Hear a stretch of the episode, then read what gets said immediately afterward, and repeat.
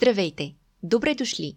Това е епизод номер 175 на Simple Bulgarian, подкаста за средно напреднали ученици, българи зад граница и чужденци в България, които искат лесно и бързо да упражняват български. Заглавието на днешния епизод е всъщност един разговорен израз. Да започна от там какво е то орел, рак и штука. Орел и рак смятам са ви известни – а за штуката ще кажа само, че е вид риба. Всъщност, трите животни какво представляват? Едното лети, другото ходи назад, а третото е риба. Тоест, доста различни помежду си.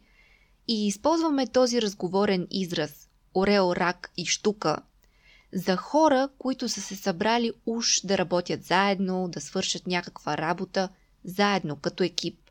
Но всъщност действат несъгласувано, всеки тръгва в своя посока, по своя идея, без общ план и съответно заедно не довеждат нещата до край, не завършват предприетата от тях работа. За да запомните по-лесно този разговорен израз и да може да си представите какво всъщност означава той, в описанието на епизода оставям едно стихотворение от големия български поет Пенчо Рачов Славейков – а сега ми се иска да споделя с вас по още един разговорен израз с всяка от тези три думи – орел, рак и штука. Първият израз е орлово око.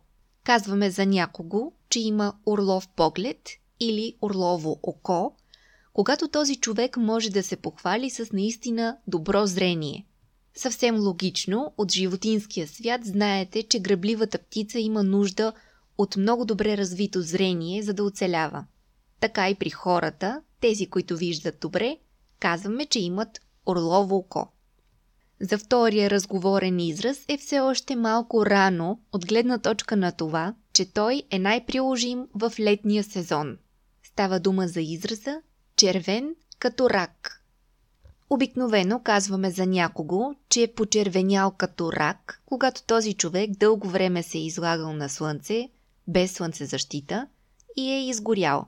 За съжаление има и такива хора като мен, които дори да не се излагат дълго време на слънце и да се мажат с много слънцезащита, пак стават червени като рак на морето. Впрочем, този израз съм го използвала безброй пъти, но чак сега, когато исках да го споделя с вас, си дадох сметка, че всички раци, които съм виждала през живота си, не са били червени. Не, че няма червени раци, потърсих в Google, има, нямаме измама, но за сметка на това всички раци, които съм виждала в Черно море, нашето море, изобщо не са червени.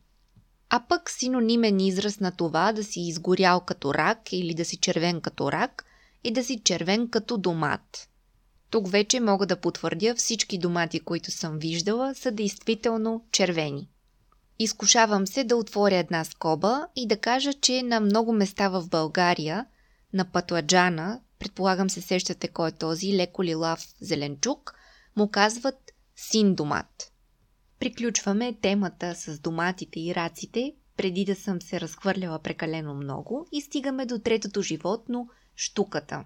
Малко ще ми е трудно да ви обясня разговорния израз, но понеже смятам, че е любопитен, все пак ще се опитам – произлиза от една детска песничка, която звучи последния начин. Онче, бонче, щупено пиронче, риба штука, махай се от тука. Не търсете никакъв смисъл в нея, защото такъв няма. Всъщност интересното за тази песничка е, че служи на децата, когато си играят, да изберат, да речем, кой да гони на гоненица, кой да търси на криеница, изобщо кой да бъде вратар на футбол – Неща, които никой не иска да прави в една игра, но все някой трябва да ги свърши. И така децата се нареждат и започват да броят. Онче, бонче, щупено пиронче, риба, штука, махай се от тука. И така, на когото се падне последната сричка при това броене, остава да пази на врата при футбол, или да гони на гоненица, или да търси на криеница. Сега обратно към света на възрастните, този израз онче-бонче и така нататък с штуката се използва тогава, когато казваме за някого, че прави избор на сляпо, не като възрастен да търси аргументи в една или в друга посока, а просто си посочва нещо и избира дадена альтернатива без да размишлява много. Тогава казваме, че е решавал на онче-бонче. Надявам се да успях да ви обясня всички четири разговорни израза, така че да ги разберете. Толкова от мен за днес. Радвам се, че бяхме заедно и в този епизод. Ще се чуем отново следващата неделя, когато е време за рубриката Хора и улици. До тогава ви пожелавам хубав ден, успешна седмица и чао-чао!